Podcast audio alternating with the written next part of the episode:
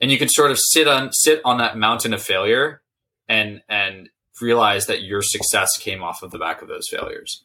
Um, which is useful for realizing that like human beings natural state is failure.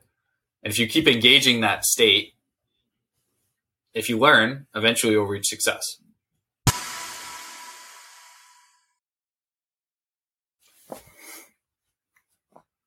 All right. So hello everyone and welcome to the AI Stories podcast. I'm Neil Leiser. I'm a data scientist at Iwoca and I will be your host. So today our guest is Kyle Kranen. Kyle first studied electrical engineering and computer science at Berkeley. And after that, he had a bunch of internships. He worked at Condati and at NVXL, but in 2019, he ends up joining NVIDIA as an intern. He grows there, does a bunch of deep learning stuff. He works on recommender systems, on time series models, on graph neural networks, and he's actually currently still at NVIDIA. He is a senior deep learning software engineer. So if you enjoyed the episode, subscribe to my YouTube channel and leave a five star review. All right, let's start now. Kyle, hello. Are you ready for an episode of AI Stories? Yeah, Neil, um, thanks for having me. I'm, I'm really excited to be here and, and to tell my story. Well, very excited to have you. First of all, just tell me how did you get into this world of AI, machine learning, deep learning? How how did you get there?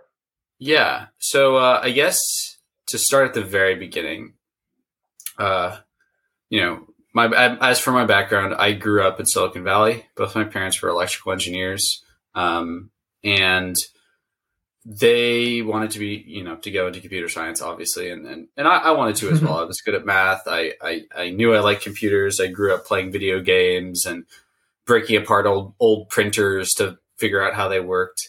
Um, and essentially, uh, I started getting internships in high school. I, you know, I was in the lucky position where I could was able to do that.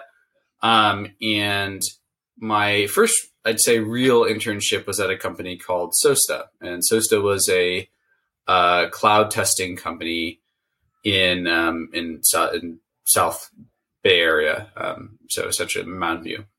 Um, and uh, what SOASTA was, you know, sort of about was they were using um, simulation essentially to figure out how a website would respond to the load of a you know of let's say a million people trying to connect to Ticketmaster because Taylor Swift is selling her tickets. Um, and uh, I thought at the, at the time that I wanted to do uh, like full stack or, or front end um, development.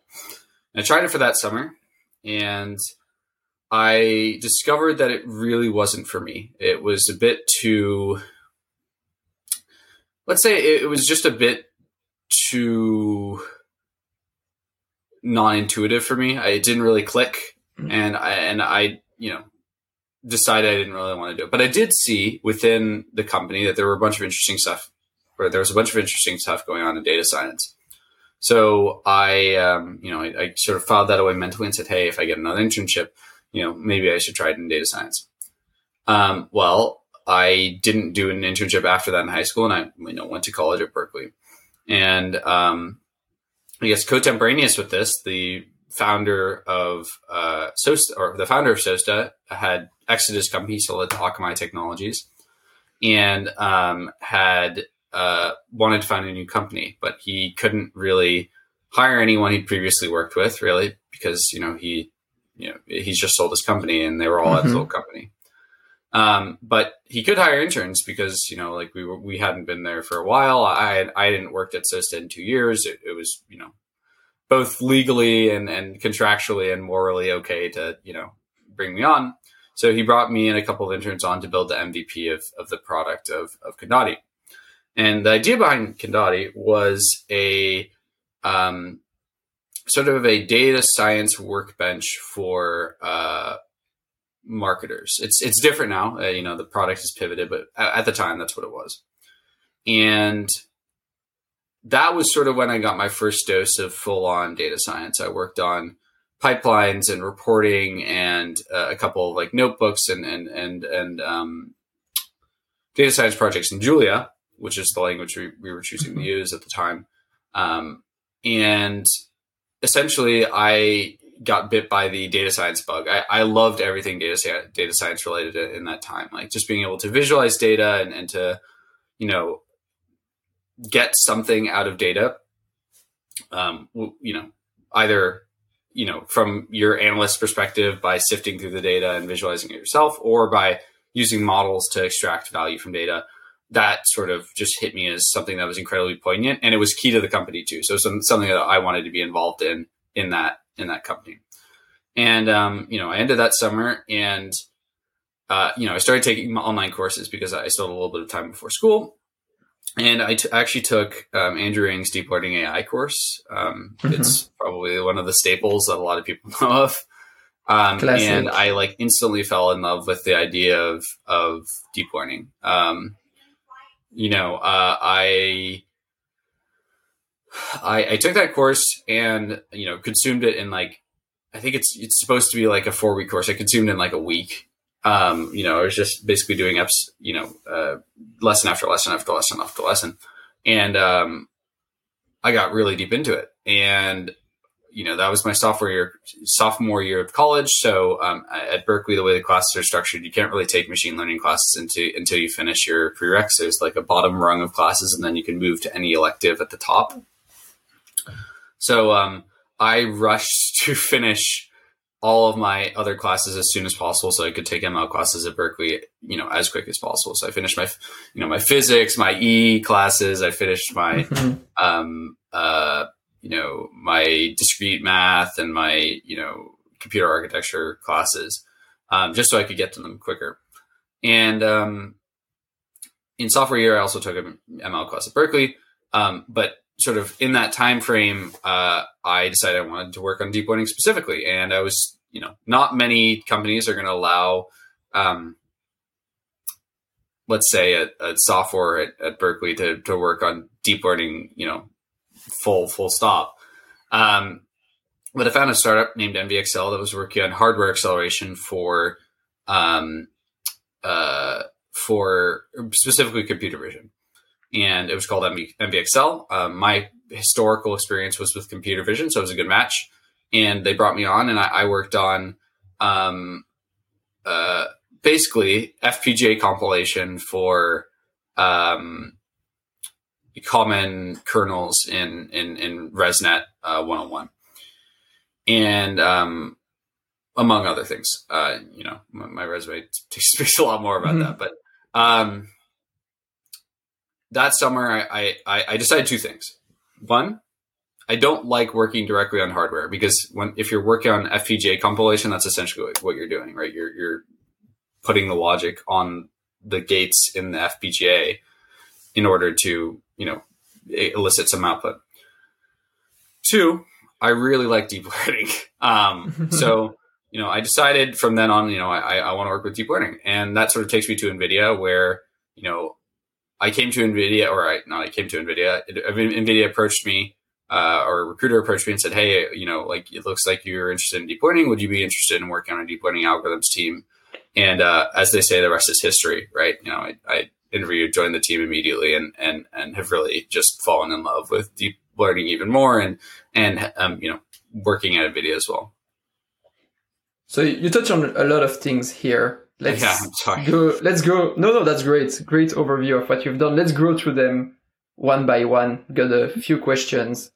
First, so just to recap, you worked at Condati. That's where you started getting into data science.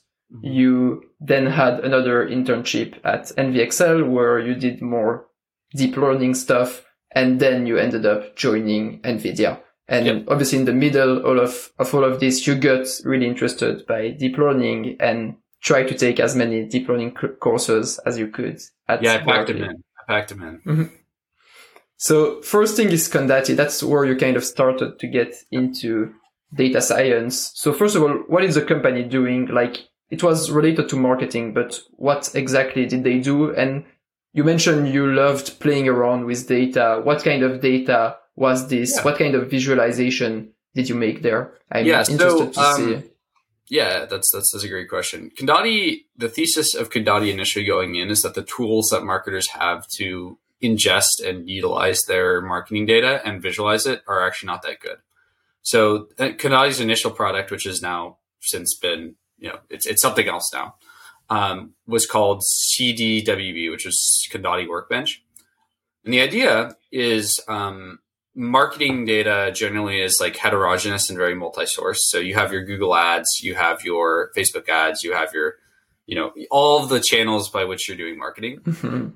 And the data that they return is really heterogeneous, meaning it's not, you know, it's it's not homogenized or, or you know, put into a format where they're compatible with each other.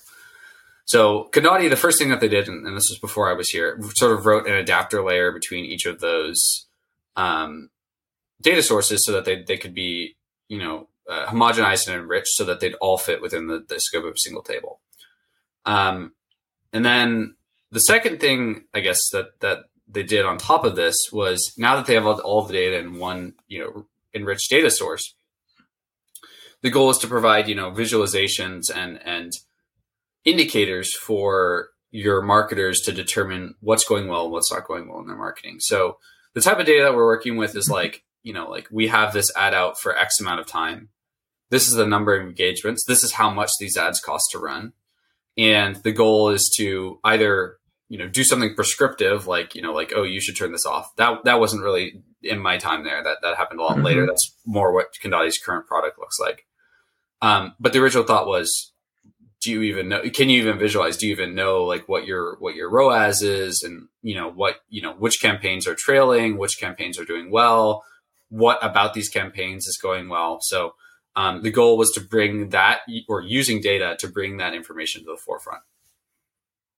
Okay, makes sense. So it's a product that they're selling to other companies to better understand their what they're doing, how well they're doing in terms of marketing. Yeah, yeah, and, and and if you guys don't know, right, like uh, basically, you know, every company on earth now is is moving their marketing org, or not moving their marketing org, is adding a supplemental data org to their marketing org to make their campaigns work better. You know, it, marketing and, and AI at this point go very hand in hand. Yeah, and the challenge, I guess, is that as you mentioned, you're doing marketing on Facebook, on Google, on whatever platform, and they don't have the same kind of data, right? No, Um, Google might have some rows, might not have the same name for the rows of each or the columns of each data set than Facebook, and it might not have exactly the same data. So you wanted to join everything together. Yeah, and they, they even have completely different indicators, right? Like like Google may have, you know, some tag that, you know, just exists on on Google Ads or, you know, Facebook may have some ML signal that, you know, like, oh, hey, this ad is performing poorly, but it's uninterpretable. It's just, you know, a float. It's like, oh, this has quality value X. Um, so that's really heterogeneous, right? That's hard to like, you can't, Hmm. it's not comparable. Like there's no like meter stick that you can measure both of them on. So you sort of have to figure out a way to get them into the same format. And I, I wasn't really involved with that. I wasn't involved with the data engineering part. I was more involved with the um, modeling and, and building features to actually support, you know, marketing data orgs. So what kind of modeling exactly? Like how well the company is doing? Mm, more like how well is an individual ad doing, right? Like you want to visualize an ad or visualize a number of ads and say, you know, hey, drilling down here, here, here, and here, you know, like, oh, this group of ads isn't doing well, but this one one member of this family is doing well. Like, why is that? Like, let's look at the data. Like, oh, may- maybe it's maybe you're getting a lot of bang for your buck because that ad word you're using is incredibly cheap and you've shown it to 10,000 people and only five have responded. But, you know, you're, you're still getting good return on ad spend, which is, you know, uh, uh, like the bottom line metric for, for marketers. Um, yeah. So it's more surfacing stuff like that. Do you build an algorithm to interpret this or is it more some kind of data visualization? Like you play around with the data? At, at that point, it was more visualization. Like I wasn't doing any modeling on, on this data. Um, yeah. So Cool. yeah, most mostly mostly visualization, uh, but compared to, you know, compared to what current what existed to you know hybridize those data sources, right? Um, that marketing data isn't uh, like just having those visualizations and having that information is super valuable for marketers because they, they, they wouldn't be able to get this insight if they weren't able to drill down and, and, and look into each of these these ad families. Exactly. You don't always need to build models to yeah. build something useful. Of course, yeah. And then you became in love with deep learning. You mentioned you took this course. What do you think? Why is it that you liked deep learning so much compared to, you know, data visualization and maybe more traditional AI? Yeah. So there are a couple of reasons, right? Um, one, I mean, I feel like deep learning sort of enables these well, it enables a couple of things. It enables you to learn on vast quantities of data, which is, you know, really interesting, right? Like it, it you know, some data just cannot be visualized, right? Like there, there are just too many data points. Mm-hmm. I don't know if you've ever tried to plot a scatter plot with built, you know, like hundreds of millions or, or tens of millions of, of examples, but it, it looks, it, at that point, it becomes a density plot. And even then it becomes very muddy. Um, so sometimes humans just can't don't have the bandwidth to make a bunch mm-hmm. of decisions, right? Sometimes, a lot of times, it has to be an algorithm. And and first of all, like that that throughput scale where an algorithm can do a lot more than a human in a given amount of time was very interesting to me because it allows you to, you know, if if the algorithm can mimic a human, you can 10x, 100x human effort, a million x, you know, it's uh it, it allows you to you know really expand the scope of what one human can do. And the other reason was I just re- really, for me, stuff that I like intuitively intuitively clicks. Um, and deep learning just clicked. Um, like it made sense. Like you know, the math behind it made sense. Like, like I I tend to like math. I like to read math papers and you know read the the math behind you know AI algorithms. It's it's a lot large part of my job, right? So, mm-hmm. um, uh like the idea that I get to work with math and at the same time work with something that like takes that math and, and makes a outsized impact on you know whatever problem it's applied to is, is, is a cool concept right especially for a math nerd in you know his first year of college mm-hmm. so so you like the fact that you could analyze a lot of data and you like the maths behind it you found it quite interesting and so you mm-hmm. thought yeah, let's dig further into that. Yeah. Yeah. I mean, for me, um, a large part of, you know, why I liked it is like, okay, like visualization is moderately immediately intuitive because it's visual. Um, but what I found that I liked about deep learning and, and why I found deep learning intuitive, in addition to just liking math, is that, um, like architectural decisions in deep learning usually have like specific motivation. Um, and once you have like sort of the basics around deep learning, you under you understand that motivation a lot, or like you can really understand the motivation motivation behind architecture design. Like you know, let's let's take a new model like diffusion models. Um, you know, they've been making a huge splash in generative AI, and like I guess not not in hind like in hindsight, it's easy to say this, but like diffusion models at their core are actually like pretty intuitive.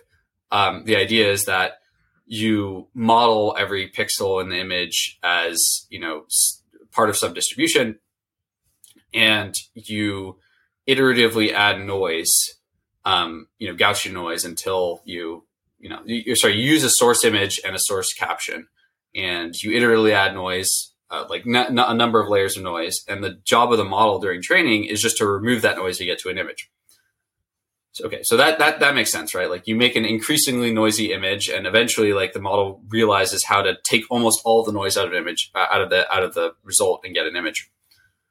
With you know, how do we generate stuff out of that, right? Like how do we how do we how do we generate actual images that don't exist? Well, the answer is you just give it pure Gaussian noise, and it removes the Gaussian noise to make an image. And you know that while crazy that it works is moderately intuitive um so yeah like that that's one example I could I could give more if if if uh, you know, but that that really appeals to me that there's there's like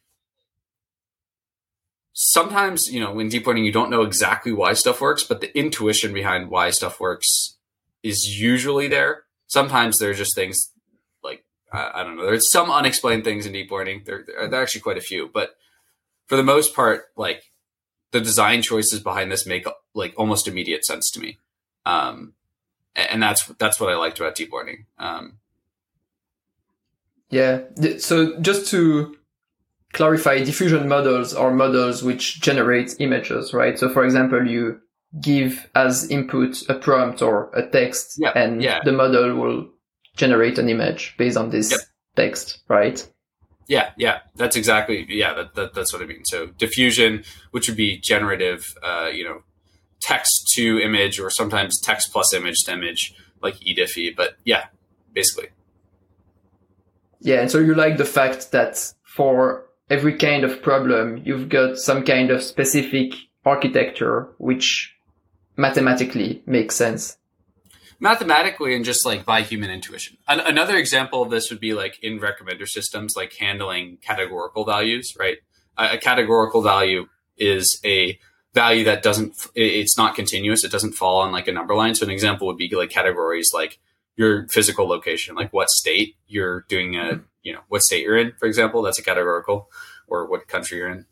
And, um, you know, if you try to feed that into a deep learning model which you know like a fully connected layer right which expect dense values that's going to be that's going to be nonsense that feature is not going to be useful mm-hmm. but what you eventually realize with that is that you can add expressivity to categoricals by embedding them right? So you can take a categorical you can have a, a learnable matrix of, of uh, values where you know the columns are essentially IDs and the rows are it, it, depends on your interpretation but essentially one of the axes axes is the IDs and one of the axes is some dimension that you want to embed that categorical into and you take the categorical you plug it into the embedding table and your output is a vector that can be a dense vector that can be used as input to the model and that makes sense because you know fully connected layers deep learning like the deep part of deep learning usually focuses on dense like vectors. Mm-hmm. It doesn't focus on, you know, like a categorical, which is completely different.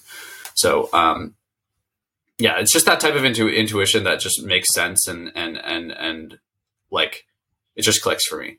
It's hard. It's a bit hard to explain. Doesn't it feel a bit also kind of like magic? I don't know. For me, I don't know. I'm not an expert in deep learning like you. I don't dive as deep into the maths. I know the basics like CNNs, LSTMs, but for example, diffusion models, that's, yeah. Um, I haven't digged into that, but doesn't it feel almost like magic a bit? Yeah, even when I train, yeah, I, I always feel like it's magical.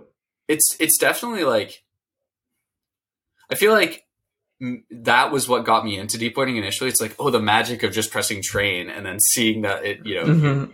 the loss is going down. It's, you know, 98% accuracy of predicting what type of flower it is.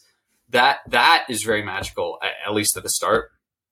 But what kept me really was the logic behind it. Uh, not necessarily the magic of it. Like what, like at some point, at least for me, the magic faded and it was mm-hmm. more about intuition and about like, just really having an un like a, an intuitive understanding of of what's going on because I you know obviously read a lot and and and and and I can't claim to have an intuitive understanding about everything, right? but um, mm-hmm. the stuff that does exist in the world of deep learning makes makes sense to me in, in, a way that you know some other fields, like you know, for example, like making UI, doesn't make sense to me. So I want to focus on NVIDIA because we're going to talk a bit deeper into deep learning and the things you've built there. You started as an intern and then, well, you kind of grew. You're still at NVIDIA. It's been what, three years now? Something like that? Two and a half. Two, three two years? Two and a half. So yeah, what was the first project that you worked on? When yeah, so the first project that I worked on, um, so in computer vision, there's um, a model called MaskRCNN and MaskRCNN is a heavyweight object detection and bounding model. And essentially, if you've ever seen those videos where every person in a frame is outlined and there's a bounding box around them and it predicts that them as a bounding box, that's, I mean, that, that might be YOLO or other models now, but at, in mid 2019, that was largely, you know, MaskRCNN was one of the most uh, common models for that task. And essentially, um, my task was, you know, given, okay, just for a little bit of context, uh, in 2019, TensorFlow 2 was just starting to come out. Uh, like there were nightly builds of it. Um, it was still a little bit buggy. You know, the process for building models in TensorFlow 2 wasn't really sorted out. You know, they just introduced eager mode, a bunch of different stuff. And um, my manager presented me with a bunch of projects, and, and there was this project, and the, the scope is essentially we have models in TensorFlow 1. We have MaskRCNN in TensorFlow 1. We want to build it in TensorFlow 2 and understand what are the issues along the way that come with building a model in TensorFlow 2. And um, I thought this was going to be easy. Little did I know this was actually super hard and large scope project um, because TensorFlow 2 was still new and there were a lot of moving parts. Um, yeah, that's that's the core of the project.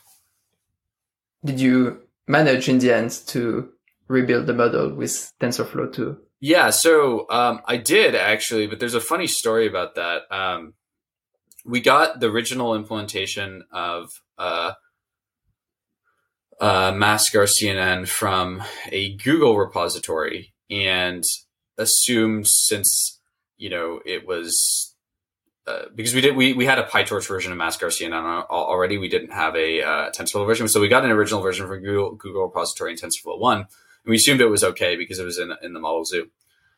Um, what we realized, well, so throughout the summer, I'm working on this model. Like I'm, I'm getting it, you know, trying to build it to convergence, right? Like achieving convergence at scale is really important um, for my team. I, I, actually should clarify about what my team is right after I finish the sentence, but um, so I built I built the model. I you know got it working in TensorFlow 2. That was actually pretty quick. And then we realized that the convergence accuracy is not as high as expected, and that's a problem because we need it to be as high as expected. We don't want to release a model that is you know underperforming the literature or underperforming uh, previous versions of it. So you know we, we we do a bunch of study. We look at the model architecture itself. I literally look like layer by layer, making sure that the weights are the same shape. Um, mm-hmm. and I can't find anything, and and I've, I've, been working the model. And one of the things I suggested near the end was, hey, um, are we sure that data loading is going correctly?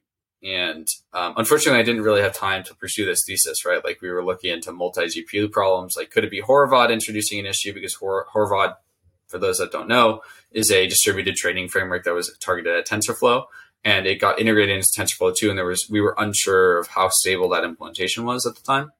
Um, turns out it was pretty pretty good, but um, uh, our issue eventually we figured out was that somehow the data loader had changed in functionality, and the data loader was actually only uh, basically the the amount of validation data per epoch was shrinking, which made no sense. Uh, like the validation set was just getting smaller and smaller and smaller and smaller, or the effective validation set, um, and uh, that resulted in us at the end having a validation set that only reflected like the last third of the data, which apparently is the mo- you know in in training was the weakest part, or not not the weakest part, but like the the part of the data set that um, you know has the lowest accuracy um, just by coincidence, um, mm-hmm. and uh, that that resulted in you know extra month of effort after I left to diagnose that issue because data loader issues are, are kind of they're kind of sneaky. I'll put it that way.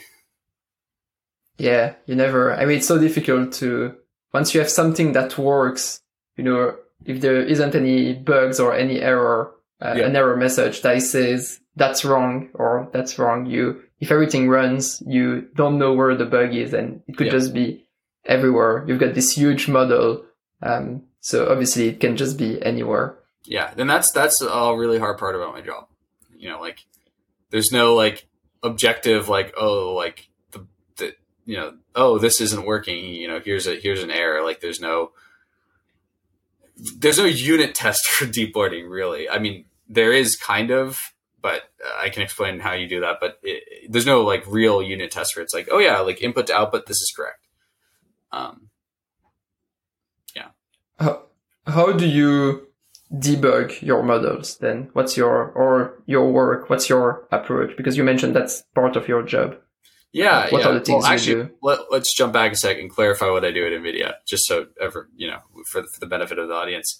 Um, uh, so I, I work at NVIDIA, you know, as mentioned, and uh, I work on the deep learning algorithms team. And our charter is the research, implementation, and optimization of state of the art production ready deep, deep learning models, which basically means we take academic models that we see in literature or see published online, and we work with them on GPU to make them as fast as possible, as accurate as possible, and um, generally as ready to, you know, for you to pick up and use as possible. We have an externally facing repo called NVIDIA Deep Learning Examples uh, that you can go check out any model, including my implementation of Mask CNN. Um, uh, but the idea is that, uh, okay, so so that that's the idea of our team. And uh, yeah, so sometimes we this involves debugging models. Uh, so how do you debug a model? So, And- sorry, just, just, just to make it clear before we go into debugging models. So you're taking models from the literature and you're re-implementing them, making them more efficient and then, well, releasing them in the wild so that other people can use those models in their day to day or Yeah, for yeah. So their own it- work. In, in a sense it's it's like a little bit academic right? Like we're we're not really selling a product. Our team is not selling a product but we provide value by by um well there are two methods by which we provide value to the company. It's one you know we get to prove that deep learning is best on gpu which is great. Um and the second thing is that we you know sort of having this zoo of models and having you know engineers constantly working on these models like in house allows us to sort of determine what is going to be important in in future hardware or software or the basically the stack below us in order to accelerate those models. So you know like um, uh, the new generation of uh, uh, nvidia cards for enterprise hopper um, has something called a transformer engine in it. And um, that is informed by you know like oh we have a bunch of transformer models. How can we like how can we improve the math that goes on on gpu in order to accelerate those models up you know at at, at the at the you know framework user level So some kind of indirect, it adds indirectly, it adds value to your company. You're not directly making money from those models, but your plan is first of all to sell more GPUs, I guess, because um, it will be easier uh, to train useful models on GPUs. And two, it's also to, for the long term, your company will know what future projects they have to work on. yeah yeah yeah. Um, the best way to put it is nvidia is a full stack company right? Like we do literally everything in the stack. We build the base hardware we build the compilers we build the kernels we build the um, you know the the operating system that this hardware runs. Not really the operating system but you know like we, we build the, the the the base languages that that these systems run on and then we build up, whereas we build libraries like uh, nvidia rapids which is an, a gpu accelerated data science library we build you know we build on top of pytorch and we accelerate pytorch and we accelerate tensorflow and we accelerate a bunch of stuff. And then we get to the top level and, and that's where we are right? We're sitting there and we're saying first of all like how you know where where could we do better? Like this helps us determine where where can we do do better throughout the the full stack that nvidia has. And um you know also you know which models which architectures are going to be important Very cool, very cool. Yeah, I, yeah, I wouldn't imagine. I wasn't aware of this kind of, well, problem solving approach. But yeah, that's actually quite great. And it's also super useful for everybody because research paper are so difficult to re-implement or to directly use. So you're doing some kind of applied research, right? Like, yeah well that's a that's a, a way to put it yeah. So we're, we're doing like performance and mostly performance research on on these uh, these models. So the, the models that we release are generally very optimized versus their original implementations. Uh, you know one of my co co-workers um, just released a or just released a model that i believe was like 20x more quick than the original implementation of it that was released. Uh, there's a, there's a Google model TFT. Uh, it's a time series model that I, I worked on, um, but he's you know taking the lead on it, and um, mm-hmm. he uh, you know he accelerated it like 20x based off of the original implementation on GPU. Um, so there was a lot of headroom there, right? Like you can make it a lot faster, and um, you know in doing so, we you we make it even better on GPU. Perfect GPU utilization, 100. percent You know, you're you're getting the full value out of out of your GPU. So let's go on to debugging now. How do you debug those models? Let's say you've got something that works. How do you make sure? Yeah, you've got something that works that runs, but you have a bug within your model. How how do you debug that? How do you make sure that everything works as expected? Yeah, so this is something that I do now after my experience with Mask R-CNN, but I generally just go front to back. I start at the base. I like I you you essentially want to start with. I, I assume nothing about the entire model pipeline is correct. The, the the training loop's not correct. I assume you know like, you know like the data loader is not correct. Let's go through each of them and progressively build a foundation of of verified correctness, so that if if you know for example, let's say let's say that the data loader is not correct, we can identify oh the data loader is not outputting batches that are um, you know well formed and uh, we need to take a look at that or you know and but if we could verify oh yeah like the batches are all coming out as expected it's the right number of batches you know it's it's the right um, like we've looked at the batch content and it, it, it seems correct or in some cases you can prove verifiably that the, the batch output is correct. Okay so you've done that right? Once the data load is done you can just move on to the training loop and you could say hey like let's let's look at everything here. Let's say you know like are we zeroing the gradients? Are we um, you know making sure that uh, you, you know like if we're quantizing like using automatic mixed precision, which is um, for for those that don't know. Uh, uh, basically doing a lot of the computations in, in, floating point 16 instead of floating point 32, uh, which accelerates the model significantly um, because it's uh, lower, lower precision and, and there's there's greater um, you know effective like float bandwidth because your your floats are now half the size. Um, you know, you look through all that that portion of the training loop, and then once you're once you've verifiably proven that the training loop's working, then you look into the model architecture. Model architecture, you know, if you're building off of a reference, can be easy. Uh, like if you have a model side by side, like let's say I was moving to from TensorFlow one to TensorFlow two. Um, what you can do then is you can just run the entire. You can run one batch that you know in TensorFlow one, um, take the activations and take the weights in, in that model, um, you know, pull them out, like put them in a file, uh, take the same initialization, move it to TensorFlow 2 in your model, do the, do the exact same batch. You pickle the batch and you just feed it to the other model. And then you compare layer wise the, the activations and the outputs. And, you know, if those are the same, you know, hurrah, you've effectively mimicked the model.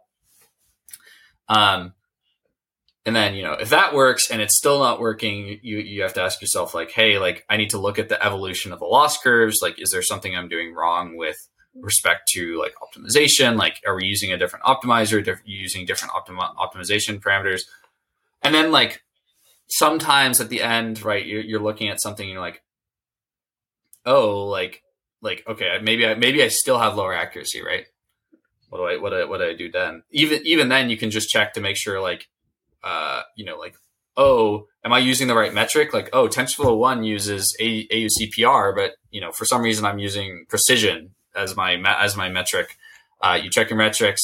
You check uh, that the test set is is the same across your you know different versions, and, and that's sort of generally how you debug. It's it's it's a series of the component before me works. So now I move on to the next component and we check this component. And once this works, we move on to next, next, next, next, next. And that way you sort of build up a knowledge base of, of this works 100% or I'm very, I'm very confident that this works. And thus it ha- the problem has to exist later. Um, okay. So start, start at the top, make sure that what's going on at the top, at the beginning of your pipeline works, get some kind of tick, okay, I know that's not the issue, and then move on. And little by little, you eliminate part of the pipeline where, well, basically you eliminate part of the pipeline because you know that there isn't any bugs there. Yeah, yeah. This the, there was actually a piece of advice that was given by my manager uh, when I was an intern, and he said um, deep learning and working on projects like this is a very scientific process. Essentially, what you're doing when you're when you're trying to debug a model is you're presenting a hypothesis that some component is broken, and your goal is to figure out if that hypothesis is true or not. Um, so you go in and you iteratively, you know, you have your hypothesis moving in a sliding window. So you have like, oh, this you know, like data loader's broken, or you know, like oh, the model's broken, or oh, the optimizer loop is broken, and um, that's generally how you go through with debugging a deep learning model. I would say that's the case, not even just for deep learning models, for any problem for any, that, any, yeah, that, yeah. It's um, scientific method. Sorry. Yeah, yeah. No, exactly. I think deep learning might be an extreme case because it's something quite complex and quite big, right? You're dealing with something quite comp- yeah, quite huge, like lots of layers, lots of weight. So you really need, if you don't have this rigorous pro- process of checking things one by one, you might never find the bug, right? Yeah, exactly, exactly. You need to be rigorous and, and pace yourself because it's, you know, you have to you're gonna have to get through everything. And if you miss something, if you make an assumption that something's working when it's not, that can lead to issues. So I want to now move to talking about graph neural networks. You're kind of the owner of graph neural networks at NVIDIA. You worked also on recommender system and time series models, but let's focus on graph neural nets what exactly are graph neural nets? What are you doing at the moment? Yeah, uh, yeah. So I, I, I work on a team that works on on graph neural networks. And what are graph neural networks? Well, first, like let's let's lay out some taxonomy here. Uh, the first thing we need we need to talk about is like what is a graph? A graph can be essentially considered as a set of nodes representing entities and edges representing relationships between those entities. Um, and that and, and that edge, you know, node edge, you know, relationship can extend to a lot of things. It can be, uh, you know, molecules, right? You can represent molecules as bonds between atoms. Uh, you can represent transaction networks as transactions between people. You can represent road networks as uh, road connections between intersections. Um, so that's what a graph is. I'm going to continue with my taxonomy, uh, you know, right now. So, okay, so what is a graph? That's what a graph is. What is a heterograph? A heterograph is a type of graph that uh, in which there are either multiple types of connections or multiple types of entities, or both. Um, uh, so let's talk about what graph neural networks do. So a graph neural network at its core takes some graph of interest and encodes it. So it's, it's essentially an encoder framework. Uh, you know, like like you know, in language, an encoder decoder framework. It's an encoder for graphs. So we take the graph, we uh, essentially uh, do a series of aggregations and combinations of the data between every node's neighbors. So let's I'm going to just draw with my hands here. Let's say we have a node right here, and it's connected to like one, two, three, four neighbors. Um, when we do a layer of graph convolution, essentially what we're doing is we are taking the information that is that is you know we're taking the information that is in each of those neighbors. We're creating a message from it. We're passing that message, you know, as essentially a vector to the you know central node, the the one that is is key around that neighborhood, and we aggregate that information via you know like a mean or a sum or a average or, or not, I already said mean, but, uh, or like a max or min. Um, and you can use that representation either, well, you can use that representation, representation, you know, again, like when you're doing the next layer, right? So like, let's, let's say you've applied that, that collect and aggregate, you know, uh, uh, operation to all of all the nodes within your graph. You can apply that on top of that. You can use the, the features that you've already generated on each of these nodes.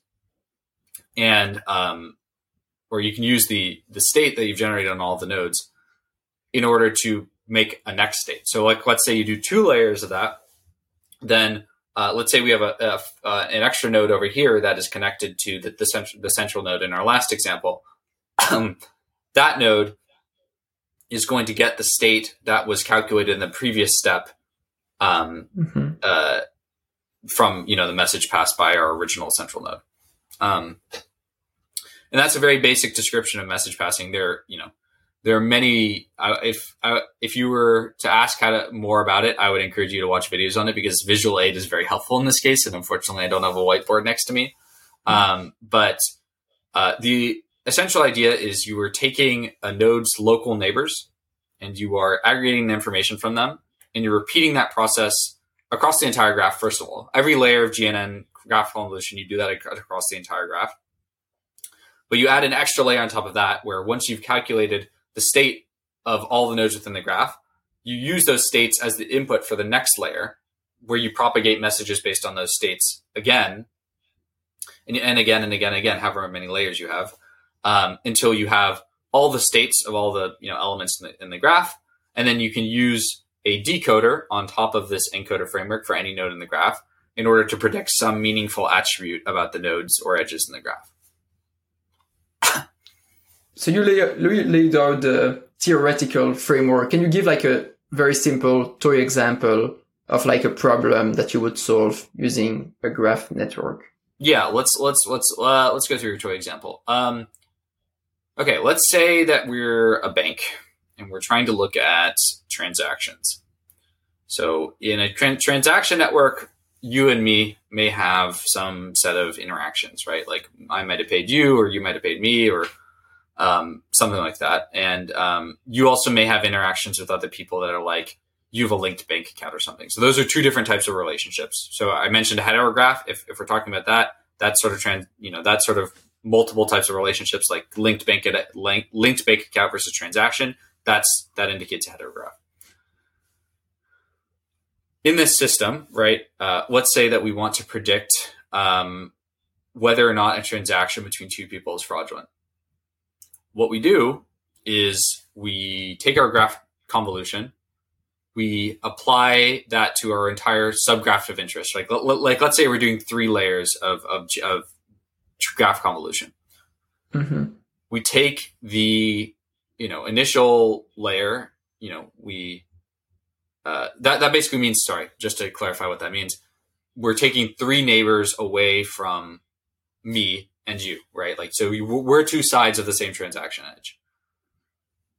We take three la- three jumps away from either of us, and we aggregate the Im- information inwards. And when we get to us and we have our final states, like you know, multiple steps into the into this um, algorithm, um, essentially, what we want to do now is we want to take these states and we want to apply a multi-layer perceptron on top of them to determine whether or not our you know transaction is fraudulent. And it doesn't have to be an mlp it can be other stuff. You can just take the dot product mm-hmm. of those two vectors. Um, but essentially that, that that's a, that's a good example right? It's our, our, our transaction network. We're looking at three tops away and we're using our local context to determine like hmm are these guys likely to have a transaction between them? So are you adding additional information compared to like, like my question is why wouldn't you use, you know, a traditional approach like a logistic regression or something yeah, like that? Yeah, why would uh, so accuracy is really important in fraud. Um, you both want to have low levels of fa- false positives and false negatives for, for different reasons, uh, right? You, you don't want you don't want fraud to be fraud to be flying under the radar, but you also don't want a system that's really aggressive and locking people out of their accounts for going to shop at a new grocery store. Um, so uh, essentially, what we you know why we don't use logistic regression is logistic regression only works on a bounded scope, right? Like it needs to have a fixed width input vector, and the encoder portion of a, of a graph network. First of all, it can it can transfer an entire graph into a fixed length input vector, but that's not really the point of what I'm saying. The reason we don't use logistic regression is it doesn't consider context right? It doesn't consider exhaustive local context. So, for example, um, maybe you have five connections and I have two, right? If we wanted to, you know, for example, do if we wanted to feed all of that into a logistic regression model, we need to basically um, we need to basically like f- feed into a model of only people that have five and two connections um, because the, the input width is, is not fixed. So graph neural networks allow you to take like very unstructured, very expansive data and transform it into valuable insight. So it, do you think it's outperforming, like given it has a lot of data, enough data, it would probably outperform a classical model? Oh yeah, absolutely. Well, I, it, and not only that, not only um, outperforms maybe not the right word, um, because these models can exist in parallel. So, for example, there's a Twitter paper called TwHIN, and they use a graph model to embed their entire follower network. Every follower, every um, you know, like every tweet they're liking is embedded as a fixed length vector. So, so basically, the model you use the model encoder, which is something that transforms input into a fixed size output. Use the encoder on the entire Twitter graph, and now every node is represented as a vector, right? And that, you know, like let's say you want to use an XGBoost model to predict how likely it is that I should follow someone. Mm-hmm. When that happens at, you know, at call time, essentially what happens is you take the, um, uh, you take the entities involved, right? You say this user and this user. You take the representations that your graph neural network has generated, and you can feed that to a logistic regression model because now each user is represented as a fixed length vector, and you know you can use those representations in order to use with a downstream model. So it's it, it's not like it end to end. These models are competing with you know logistic regression or, or other forms of machine learning. Mm-hmm. It's actually used in conjunction with other forms of machine learning because the representations that graph neural networks can generate are fixed size. So they can be ingested by most of the models out there, right? Like it's it's a it's a useful tool for taking very unstructured, very unbounded scope data and putting it in a package that other models can understand. I feel like yeah, thanks for this. That's super clear. Um, it makes yeah, I think this quite easy to understand.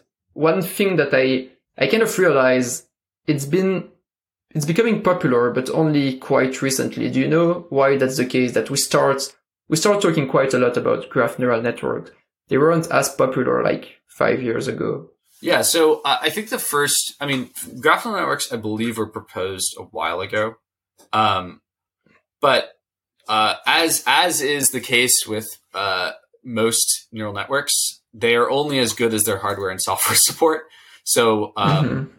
Uh, there are two reasons we're seeing them a lot recently. Uh, first of all, uh, frameworks like PyTorch Geometric and Deep Graph Library, which are the two main frameworks to build uh, graph neural networks, have taken off. Like they're actually reach- reaching like a nice maturity. Like DGL is going to be in its 1.0 version in January, which is very exciting.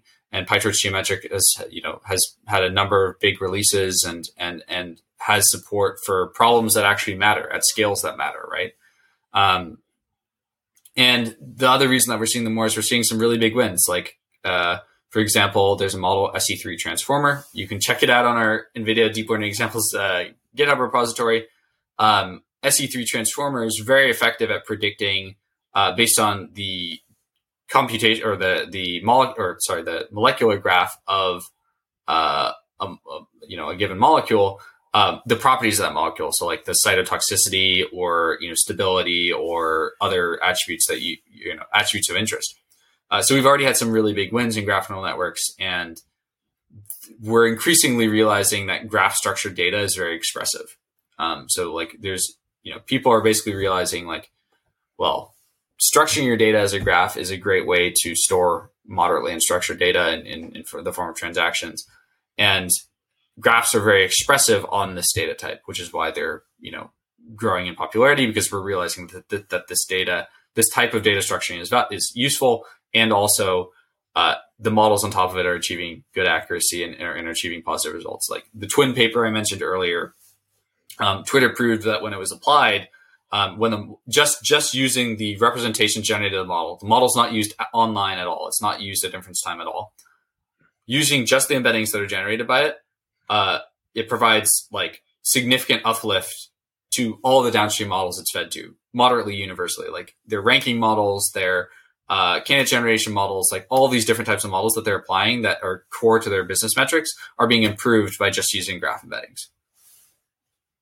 So social network is also a big area. Where oh yeah, yeah. So so to clarify, what the really big applications right now that, that lo- you know it looks like are um, social networks are obviously like social rec- social networks and recommendation are, are really big. Um, fraud detection is also really big because uh, fraud has a couple of interesting problems that makes it more amicable to representation learning, and uh, computational drug discoveries is another huge one. Um, and then there are a couple of other tasks that are also of interest, like um, uh, entity resolution, basically taking uh, like uh, like let's say like like a networking network, like like like uh, you on your Wi-Fi or in, within your company's network, figuring out based on your activity who you are is is another application of graph neural networks that's that's gaining in popularity. What are you personally working on? Then you gave a bunch of examples what are you doing at NVIDIA? Yeah, so um, I'm in the enviable position of working on a lot of these at the same time. So we've worked on models that work on recommendation. We've worked on models that work on um, um, fraud. We've worked on models and workflows that that work on entity resolution and and computational drug discovery. But there's this core realization that my team made a while ago, which is um, generally building and scaling uh, graph models requires a lot of domain specific knowledge. And uh, a lot of our team, you know, may not have that domain specific knowledge. And adding to that, customers picking up a graph neural network may not have that domain specific knowledge either. So what we've been working on, and and and this is public, I can talk about it, um, is a uh, framework in order to uh, essentially sit on top of both of the common uh, graph frameworks and uh, make them sort of like PyTorch Lightning, where you're more defining the workflow itself than the nitty gritty of like, oh, how am how am I going to, uh, you know, shard my data, or how am I going to represent my data and make sure that it doesn't get copied, like minimizing co- like minimizing copies or or uh, other optimizations like that. We want to abstract that away from the user and make it so that you can define a graph workflow in, in 15 lines of code. Um, because currently, right, like there's a lot of stuff that you have to do to get a graph to work. Like you have to like define like what the set of IDs in the test set is and the train set, and you have to um, you have to make sure that the graph is not copied more than once because if it's copied more than once, you're like graphs are huge computational structures that have to be stored in memory, right? So if you have multiple copies of the graph, you're basically like losing out on the ability to have like a large graph because you've halved the size that's available. Um, so like minimizing copies and using advanced features from NVIDIA like universal virtual addressing, where the, the GPUs have, uh, you know, uh, have the same memory addressing space as, as the CPU or as, as the, the system memory. Um, stuff like that drastically improves the experience for users on of graph neural networks and doesn't require them to have the systems knowledge or the arcane knowledge of, of PyTorch geometric or DGL in order to scale their problems or in, in order to like take their take the models they're working with to the scale that they want to use. Cool. So I want to ask a few questions now on your career in general before we end the episode. Yeah. The first one is actually, yeah, probably a funny one. Let's say that you're at a table and you can choose anyone in the AI space to sit next to you and enjoy the meal with you. Who would you choose and what would you talk about? Um, that's a good question. Um, give me two seconds to think. Um, so there's um there's a scientist at DeepMind um, so I, I, should clarify, like in in in the space of graph neural networks, um, there are quite a few like really really prominent people. Uh, so there's like Jure Leskovec, who was at Stanford, and uh, and he uh, he he's been responsible for a lot of core research. There's um, uh, who else? There's you know Matthias Fey, who is the the creator of PyTorch Geometric. There are um, you know many people on the DGL team at, at Amazon that have worked on it. Um, and but there's there's one guy, and and I, have met a lot of the people in graduate. There's one guy I haven't met. I, I would love to get lunch with Peter Veličković. Peter, if you're watching this, you know let's let's grab lunch. uh, he works at DeepMind. He's uh he, in my opinion, uh, a lot of the work he's done at, within Google at, at DeepMind has been very affirming of graph neural networks in domains that like other people aren't working on. Like he worked on using graph neural networks to help the routing algorithm for Google Maps. Um, uh, and I think that generally his work has been very, you know, uh, interesting in the sense that like he's working in a do- domain of GNNs that is like not. It's very science based, and and and I've enjoyed that. And and you know, of course, there are a billion other people I like to uh, connect with, but but Peter's work and um, you know his uh, his career are very interesting. He's he's incredible. So we talk a lot about deep learning and for many people, I think this could be quite a scary field, you know, data science, AI is already like not easy to get into, but deep learning seems like another level. Mm-hmm. So what would be your advice for someone who wants to get into deep learning? How would you, yeah, get into deep learning? And is it really as intimidating as it sounds? Um, no, it's it's not intimidating at, at all, um, or it shouldn't be. Um, the reason behind this is that you know, like there are hundreds, thousands, maybe tens or hundreds of thousands of people that have gone to work on the frameworks that underlie deep learning and make it easy. So, uh, you know, the contributors to PyTorch, the contributors to TensorFlow, the contributors to all these optimization libraries, Optuna, and, and, and all these things. And, and their goal, their sole goal is to make a framework that works for developers and um, therefore works for you. Um, so picking up and playing with, with deep learning is not hard. The second thing is, um, uh, while math is very important for for deep learning, right? Like it's it's essentially core to everything. Um, the math itself in papers is like once you get the notation down, is it's it's all present in the paper. A lot of papers are just self contained. It's like here's the math behind what we're doing, and you know here's how it's applied. So if you even if you're you know not very advanced in math as long as you understand like calculus derivatives integrals um, you know differential equations uh, if you're able to understand that and those are self-teachable by the way like they're they're, they're not inaccessible um, if you're able to self-learn that and just work on like work your way through a paper the math's all there. It's not like there's some hidden element that's being that you know there's there's no hidden sauce that's being hidden from you. Like academic research on, on deep learning is very upfront with like here's the math behind it, and sometimes here's the code behind it. Um, and you know what I'd recommend to just get into it is you know if you're interested in a, in a certain domain like diffusion for example, read the read the seminal papers, read like you know, uh, I don't know what I actually don't know what the first diffusion paper was. Um, but read read these papers, understand that understand first of all, take a read for, through, understand it conceptually. Like don't don't try and understand the math. Um, that that comes a little bit later. Uh, once you've read through conceptually and you understand it at a conceptual level, read through the math to understand how the math relates to the concepts that you're you know dealing with. Um, and uh, you know, if you apply that iteratively in the in the scientific way, like the slow and steady, you know, building off of common known good way, um, it all just becomes intuition, right? Like it's all mathematical and and structural intuition. Yeah, I feel you just need a bit of time, go through it little by little. But like even standard deep learning, like neural nets, if you start with that, it's it looks super complex because you've you've got all those layers, but in the end, it's just chain rule, you know, and you keep applying the same thing all the time. And so, if you understand the overall concept, you will get things quite quite easily. Yeah, I think. yeah.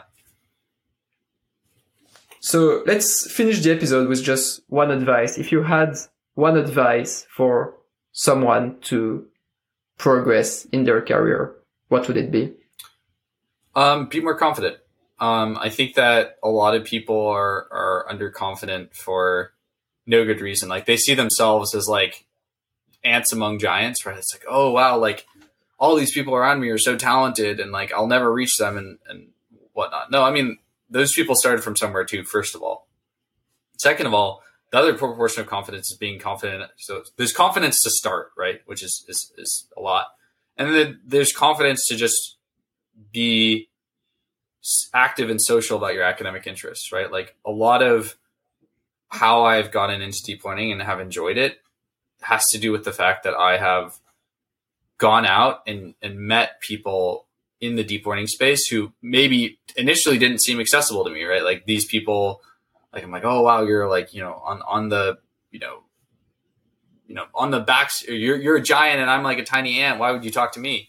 Um, but then I realized it's just like they're people too, and, and showing an academic and like intellectual uh, vivacity and and and I, I like to say like ravenousness, right? Like you're just consuming is you know like people love to help that. They love to talk about what they're working on, and, and they love to share and they love to help. Uh, for the most part, there are some people that don't uh, don't push them too hard, but uh, you know for the most part, if you reach out to someone and say, "Hey, I love your work," you know, like, do you want to go to coffee or talk and, and, you know, let's, uh, you know, let's chat about it. Um, you know, the worst they do is say no. And it's not really like, they're not offended by you asking, right? It's, it's just like, Hey, you know, like, can I treat you to coffee? Sure. Let's, let's do it. Um, and that, that, you know, generally is my, my big piece of advice. Don't be, don't be afraid. Like you are, you are a cool person, I'm sure. Um, and, you know, if you show that you're interested in something, people will want to talk about their work to you. Yeah, I think that's a super good point. Like two things based on this. The first one is, yeah, you often kind of underestimate yourself and you would think, oh, I'm, I'm doing mistakes and things like that. And you will see this super great and famous person that's, and you will think, oh, they're, for sure, they're never doing any mistakes. They've got everything figured out. Um, no, they're also humans and they are like you and they would make mistakes.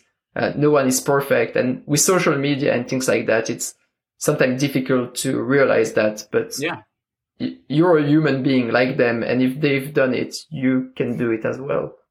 Yeah. I actually, you know, there's, there's one other piece of advice I've, I've, I've given before that sort of corresponds to this, right? Like deep learning, I feel like is a very, as I mentioned, it's very trial and error and oftentimes your experiments will have failures like your the hypothesis will be proven false so what i recommend is to keep a failure journal i keep a failure journal and you know for a given project and i will record all my failures in it uh, this is helpful for two reasons. The first reason is, is, obvious. If I see that failure again, I can just go go back and reference that failure journal. That's super easy.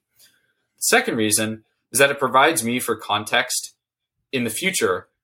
You know, the problems that I've overcome in the past and, and the, the approach, the amount of approaches I tried as a reminder that, you know, like, like being like persevering and, and staying, sticking with a problem generally leads to good results. Like, you know, experiment one, experiment two, experiment three, experiment four, like experiment five, like 20 experiments in, you're like, oh, experiment 21 I, you know, I found the solution to my problem. I found where the bug was in the code.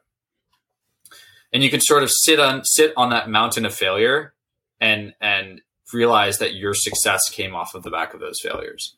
Um, which is useful for realizing that like human beings natural state is failure. And if you keep engaging that state, if you learn, eventually you'll reach success. Yeah, no, definitely agree. And you actually get to learn a lot from mistakes, much more than when you when you succeed at something or when you know you find a solution and you don't fail. Yeah, you learn from it, but you learn so much more when you make mistakes. Mm-hmm. So yeah, definitely. I think that's a great point. Actually, I should probably keep one journal as well. Well, Kyle, thanks a lot. It was really great to have you here on the show. Have a great day in the US and yeah, hope to keep in touch and see you soon. Sounds good. See you soon.